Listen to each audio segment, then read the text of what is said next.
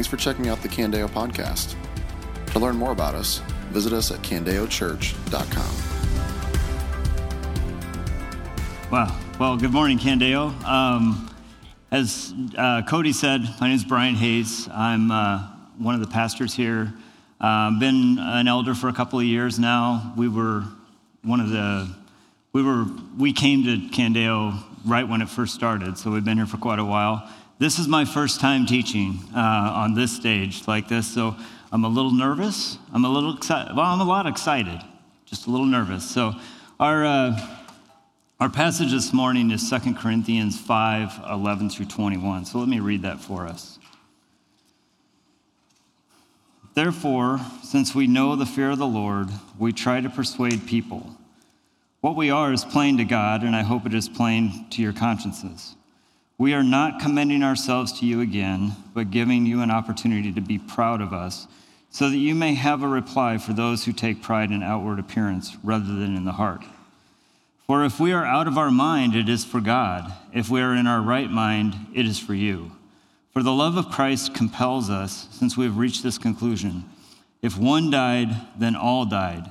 And he died for all, so that those who live should no longer live for themselves but for the one who died for them and was raised. From now on, then, we do not know anyone from a worldly perspective, even if we have known Christ from a worldly perspective, yet now we no longer know him this way. Therefore, if anyone, is in, if anyone is in Christ, he is a new creation. The old has passed away, and see, the new has come. Everything is from God, who has reconciled us to himself through Christ and has given us the ministry of reconciliation. That is, in Christ, God was reconciling the world to himself, not counting their trespasses against them, and he has committed to the message of reconciliation to us. Therefore, we are ambassadors for Christ. Since God is making his appeal through us, we plead on Christ's behalf be reconciled to God. He made the one who did not know sin to be sin for us, so that in him we might become the righteousness of God. So I wanted to start this morning with a, uh, with a, with a story. So a couple weeks ago, right before Thanksgiving, Matt Linzer and I decided to go up to UNI. We're going to share, the, share our faith with some, some people up there. We're going to talk to them about Christ. Um, and the way I like to do this is I like to do it with a kind of a survey approach, if you will. And what I ask people is like, one, do they have any spiritual beliefs? Two, I like to ask, you know, what do they think happens when they die? When they walk out of here into eternity, what happens? I like to ask them, to them, who is Jesus? And always kind of the, the kicker question is, is if they were wrong, would they want to know?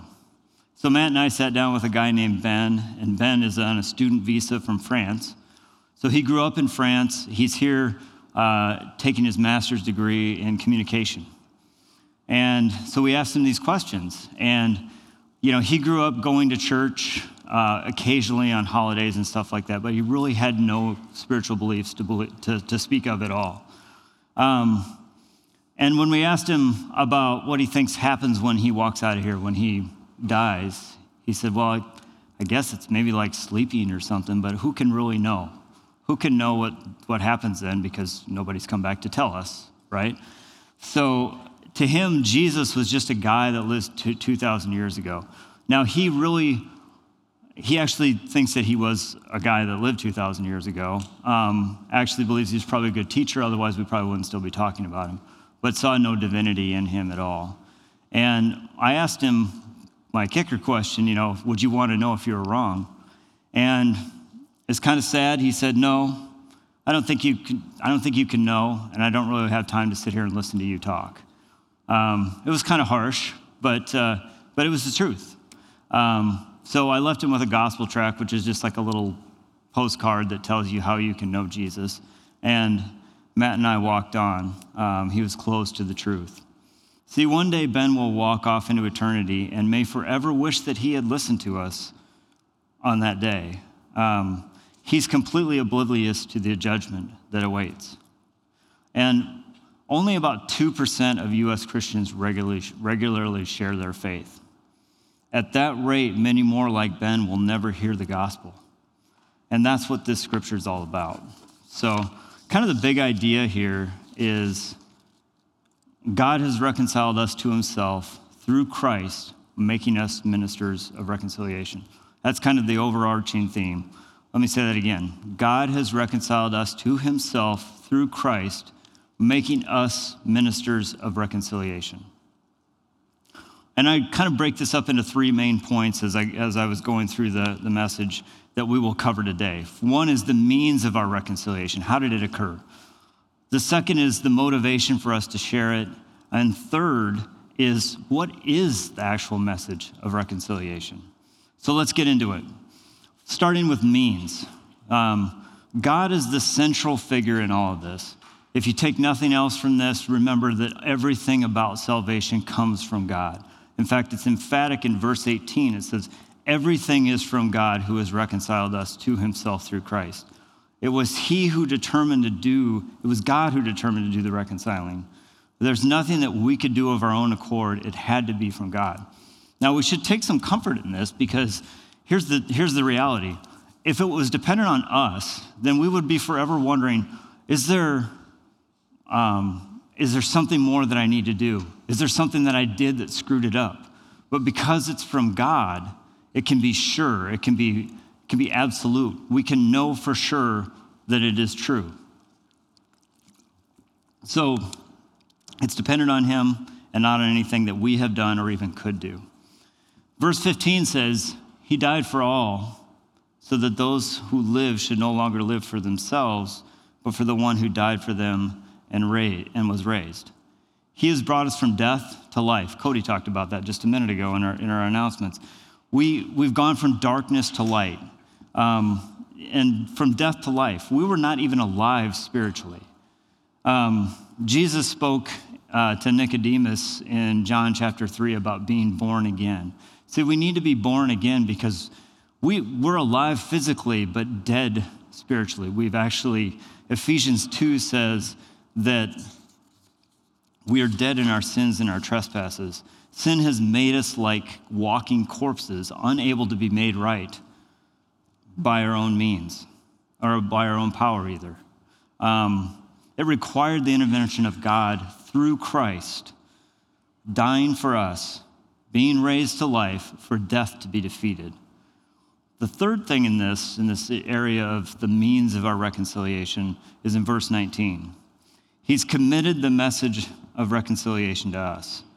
See, we've been commissioned now as his people. And if you think of the Great Commission, um, he's telling us, he's calling us to go and make disciples of all nations. He's entrusted the mission to us and empowered us to even carry it forward um, through his Holy Spirit.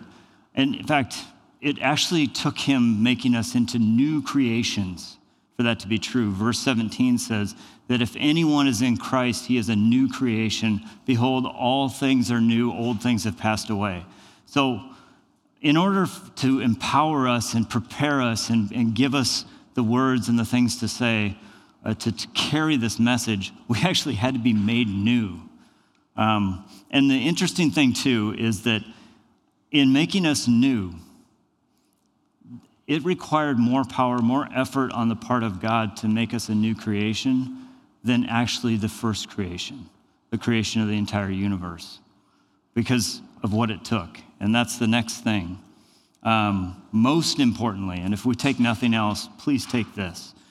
Most importantly, he has through himself made it all happen. Verse 21 says, and verse 21 is sort of the, the gospel in short, in a single sentence. He made the one who did not know sin to be sin for us, so that in him the right, we might become the righteousness of God. Let me read that one more time. He made the one who did not know sin to be sin for us, so that in him we might become the righteousness of God. I'm going to just pray for just a, pray for us for just a second here. Um, Father, help us to catch a glimpse of what this means, of the incredible sacrifice that you bore on our behalf. Um, I don't think, Lord, that we can ever fully grasp what you've done here, but help us to get a glimpse. Help us to just get a little taste of what it meant for you to become sin for us, and help that drive us May it be what, what causes us to grow deeper in love with you, to grow more uh, committed to doing the things that you want us to do. Be our Lord. We thank you in Jesus' name. Um, so, God has supplied the means of our justification, making us to be as if we had never sinned and declared us righteous. That's a pretty good exchange. Think of it Christ, who knew no sin, he didn't sin on his own at all. He became sin for us, he became our sin bearer. God, who is perfect and made us perfect in the beginning, cannot be just if he just if he ignores sin, right? Someone will always absorb injustice when it, when it happens, whether it's the victim or the guilty when they're punished. We ex- you know this, we expect wrongs to be made right. We expect it. Um, and he is perfect and, is just, and in his justice, as a good judge, he must punish criminals. So must God. Just like a good judge that we go to in our criminal courts has to punish criminals, God also must punish sinners. Um, a judge is not good if he just lets criminals go. No, they must pay for their crimes. In the same way, the very goodness, the very goodness of God is what condemns us as sinners because justice is in his very nature. He is perfectly just. He's also, he's also a God of love. He's not willing that any should perish, but that all should come to the, to the knowledge of the truth. How do you square that? How does that work?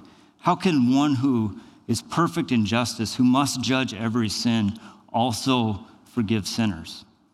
That's what we're going to explore here a little bit.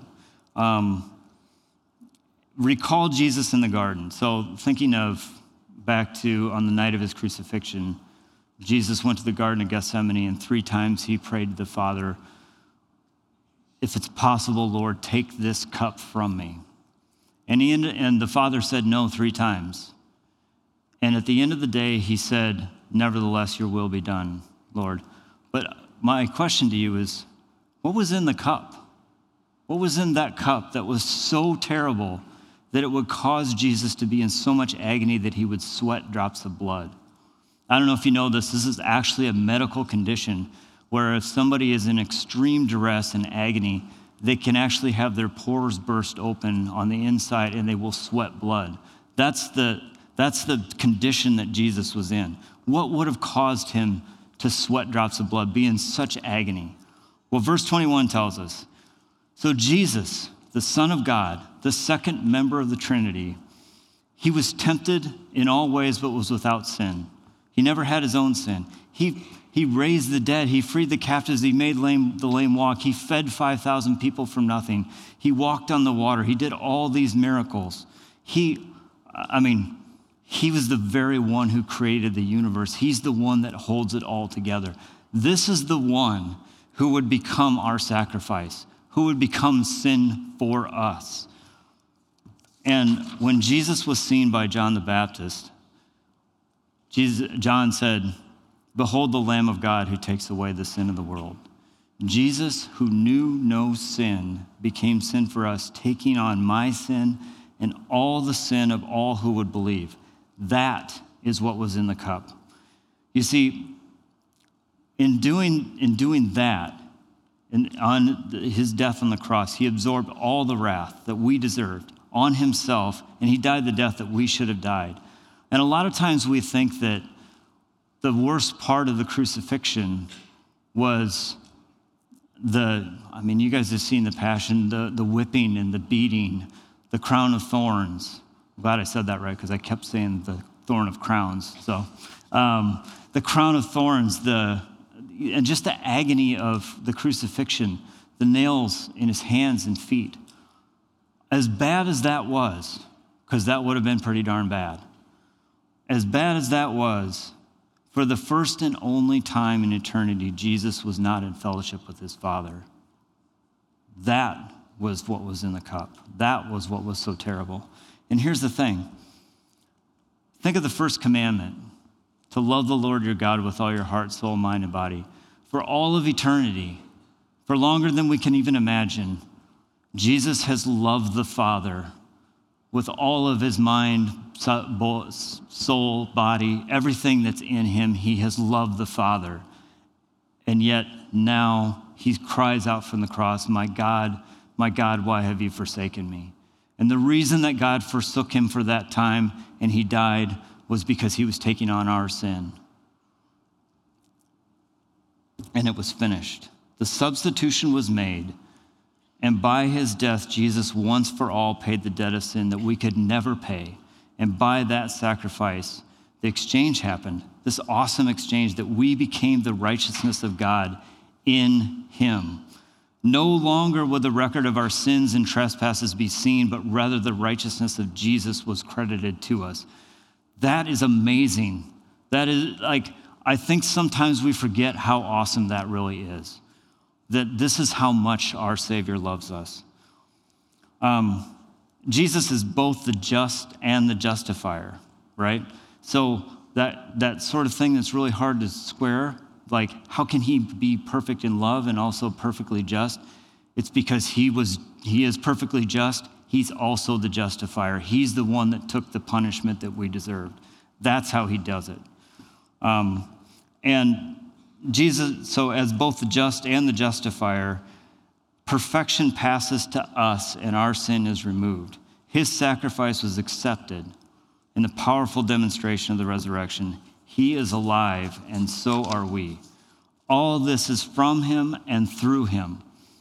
Only, he alone is the means of our reconciliation. So everything is from God, so that we can know for sure that it's that it's, it's bought and paid for. So the second part of this scripture is about motivation. You see, only about 2% share this glorious truth. How can, why is that? Um, we've not really found the proper motivation to overcome our fear, I would submit. And there's some other things that, that play into that. Uh, so it is a strange thing that when you open your mouth to boldly share the, the gospel, there's fear involved. And here's the reason it's because it's a spiritual battle. Like you're fighting against all the forces of darkness when you open your mouth and you share the gospel with somebody who has never heard it before, somebody who's lost, who's part of Satan's kingdom. And he doesn't want you to share that.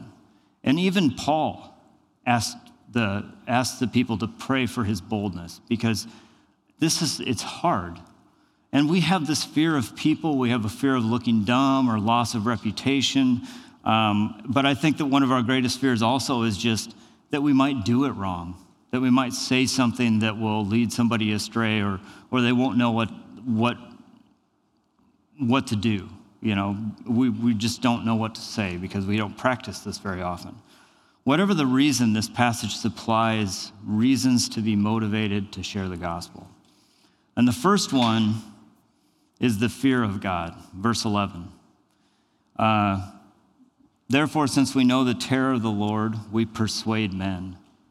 Anytime you see a therefore, you should ask why it's therefore. Well, the therefore is there for verse 10, which says we must all appear before the judgment seat of Christ as believers to be judged and possibly rewarded for the good things we've done a really good measure of what we will be rewarded for relates to how you use your time in this life, this time that we have now, to impact eternal things. So, what are eternal things? There's not very many of them. Uh, they're, they're amazing, but there's, there's the Word of God. This is eternal. It says of itself that we will have it forever.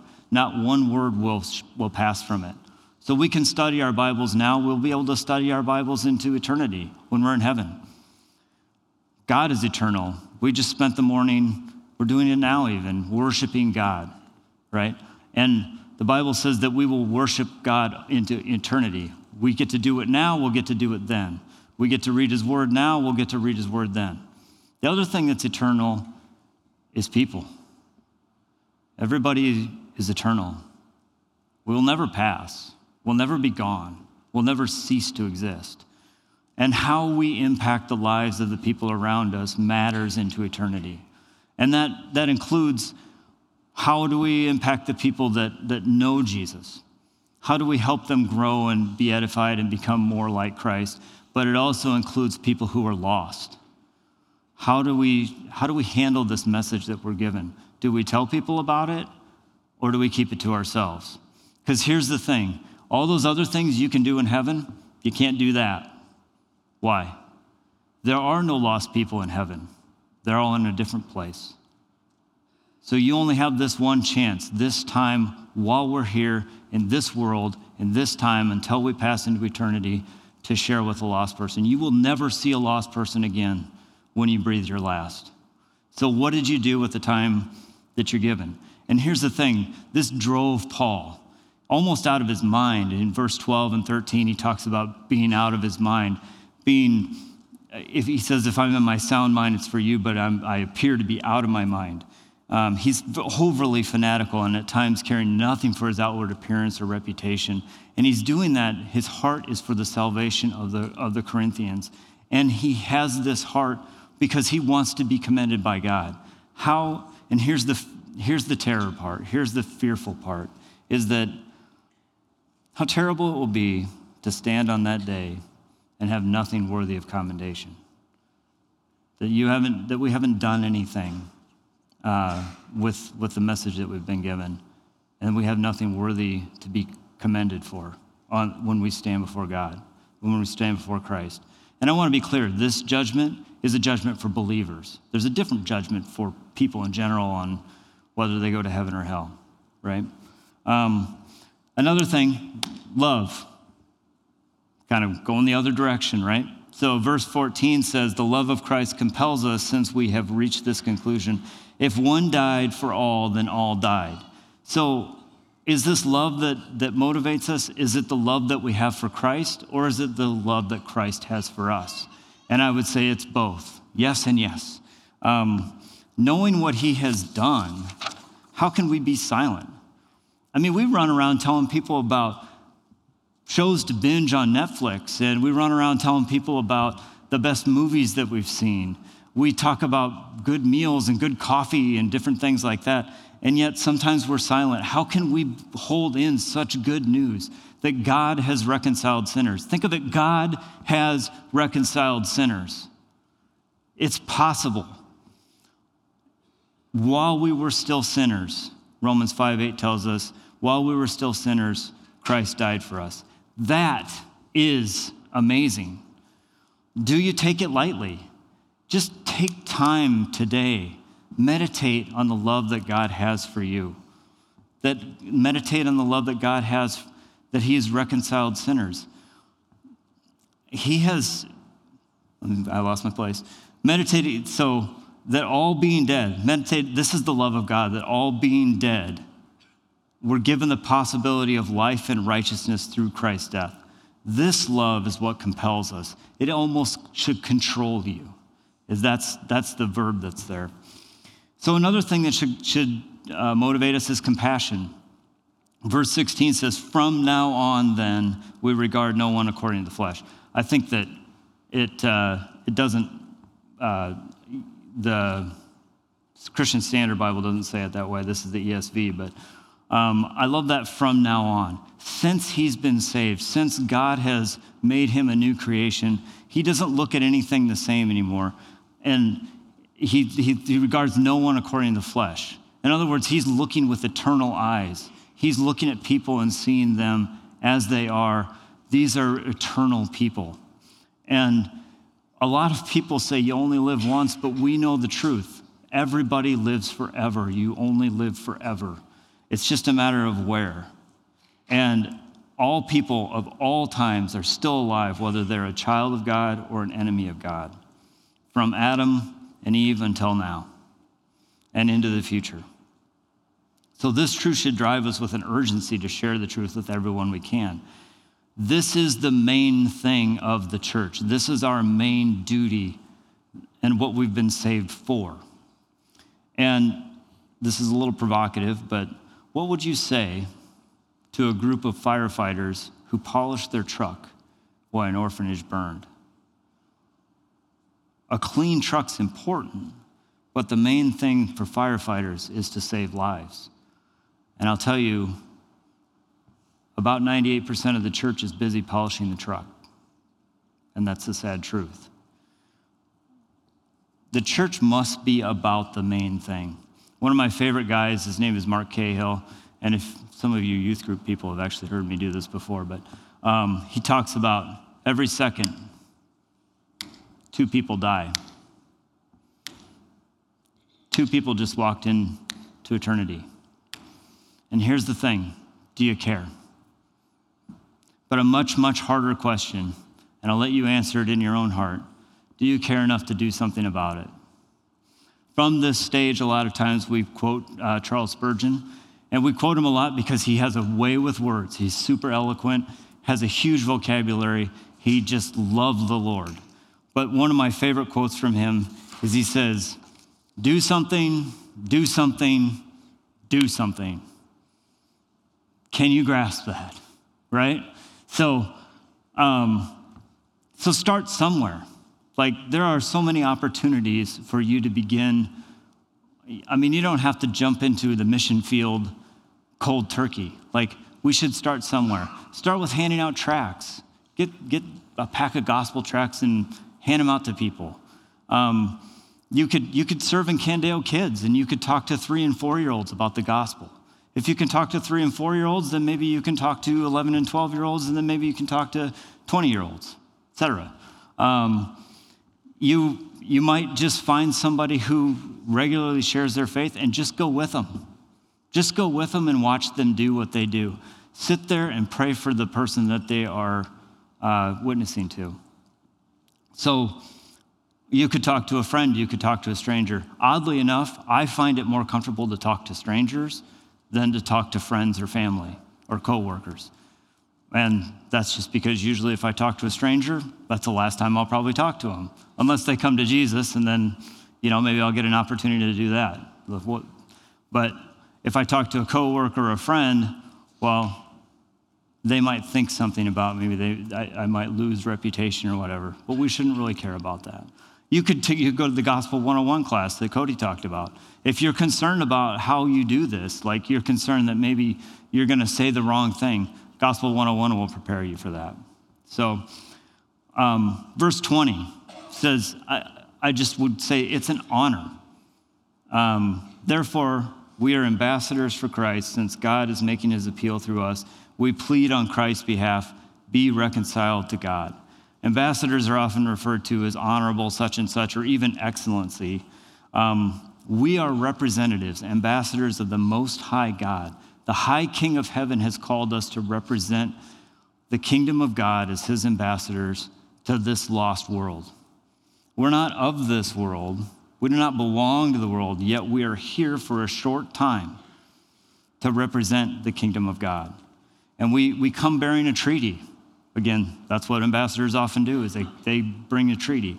Well, we come bearing a treaty of reconciliation to all who will listen. We have the honor of being used by God as his ambassadors and given the mission, which is to just appeal on God's behalf that you be reconciled, that the lost people in this world be reconciled, that it is possible. I would say the last thing that should motivate us is joy. Joy should always motivate us. Uh, our mission here at Candeo is, is to help us find our greatest joy in Jesus. Above all, joy should be motivating to us. I'll say some more on that in a little bit. So, last, what is the message? What is this message that we're supposed to share as his ambassadors? Our mission is to appeal on God's behalf to all people in all the world to be reconciled. But what does that mean? So, as an illustration, and because I'm called as his ambassador, I want to appeal right now. Surely somebody in this auditorium maybe doesn't know Christ. You're not right with God, you've not been reconciled, and therefore you remain alienated. So here's the message to you. Um, first, you are alienated. You have sinned against the creator of the universe the, a holy and perfect God.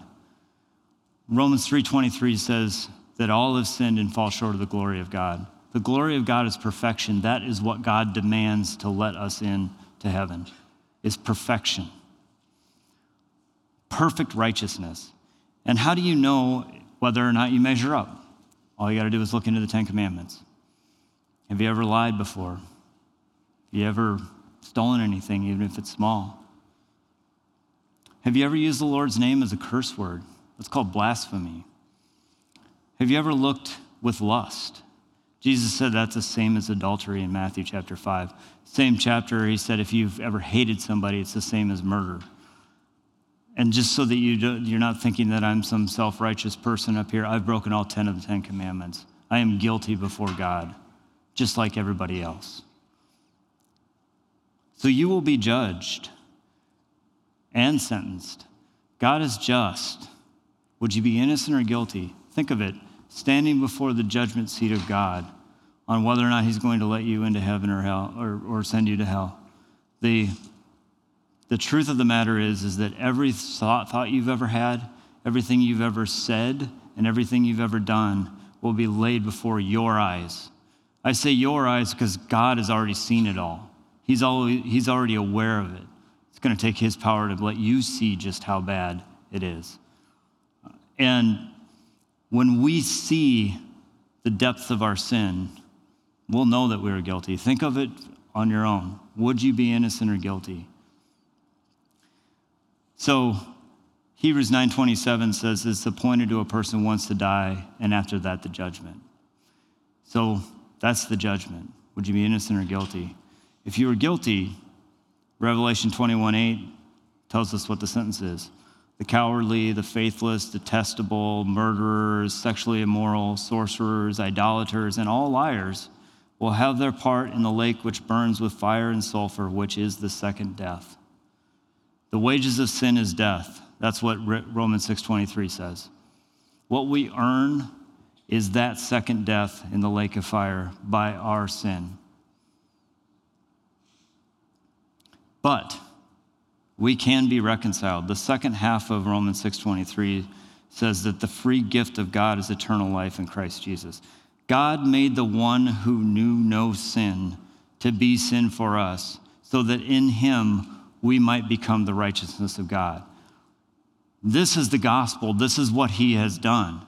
He has taken all of our sin and put it on Jesus Christ, and Jesus Christ has paid the penalty that we deserved. And all we need to do is accept that.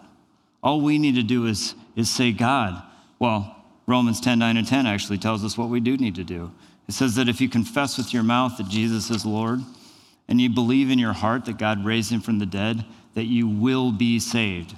How can he say that? How can the Bible say that? It's because it doesn't depend on us, it depends on God. God has made the way. It is sure and it is real and it is as near as in your mouth right now. Everybody can be saved if they will just come, if they will tell him that he's Lord and believe that God raised him from the dead. Just two verses later, it says that today is the day of salvation in, in 2 Corinthians chapter 6.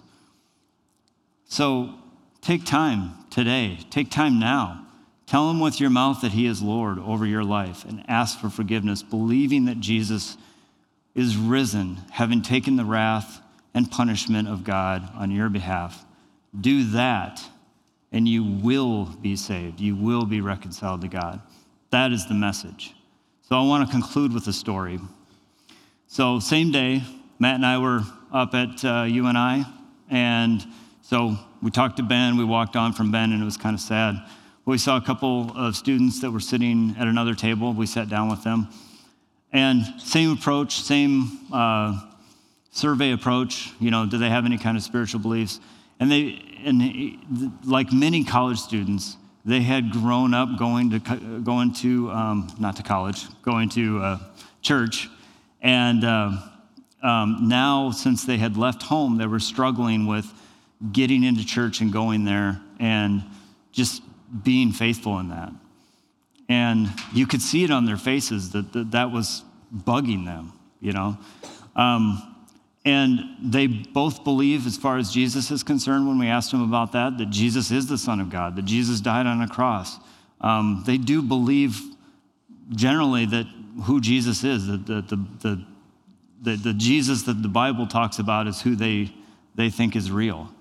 And when we asked them about would they go to heaven or hell, like what happens, and here's where their error is. Like they, they are looking at cosmic scales, right? My good will outweigh my bad. Moralism, where if I live a really good life, then that's good enough. Um, and, and that's neat, but it, it's not true. So I asked them, Would you want to know if you're wrong? And they said yes. And I shared with them the message that I just shared with you all. And I was able to walk them through how they could be reconciled, and God was working on both of them. And I say that because it's not about your eloquence and it's not about how, how good of a salesperson you are or anything. God does the saving.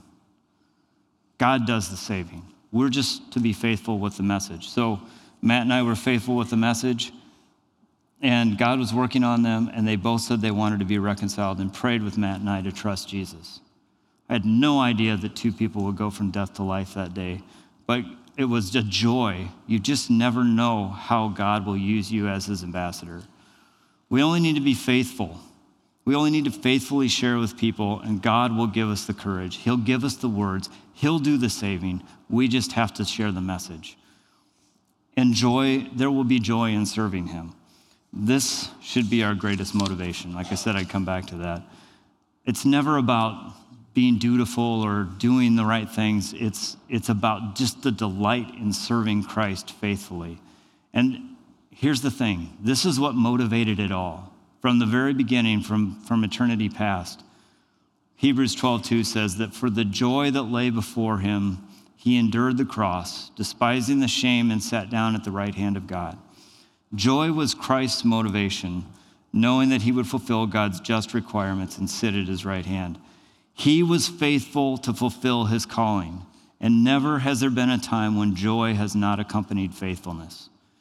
So just be faithful with the, wherever he places you and wherever you are. Be faithful with the message and be able to share it with people. In conclusion, God has given us the means, the motivation, and the message we are to share as his ambassadors. He has reconciled us to himself through Christ making us ministers of reconciliation. Let me pray for us. Father, it is with great joy that uh, we are able to serve you and help us to just be faithful, Lord. Help us to, to be faithful with the message that you've given us. Help us to uh, share with the people that are around us and help us to do something, to get involved in some way. Take a step this week. And God, that's for all of us. All of us can be more bold in, our, in how we share the message. Uh, empower us. We know that you will. We love you, and we know that you love us. And we thank you in Jesus' name. Amen. This has been a message from Candeo Church. To learn more about us or to hear more messages, visit us at candeochurch.com.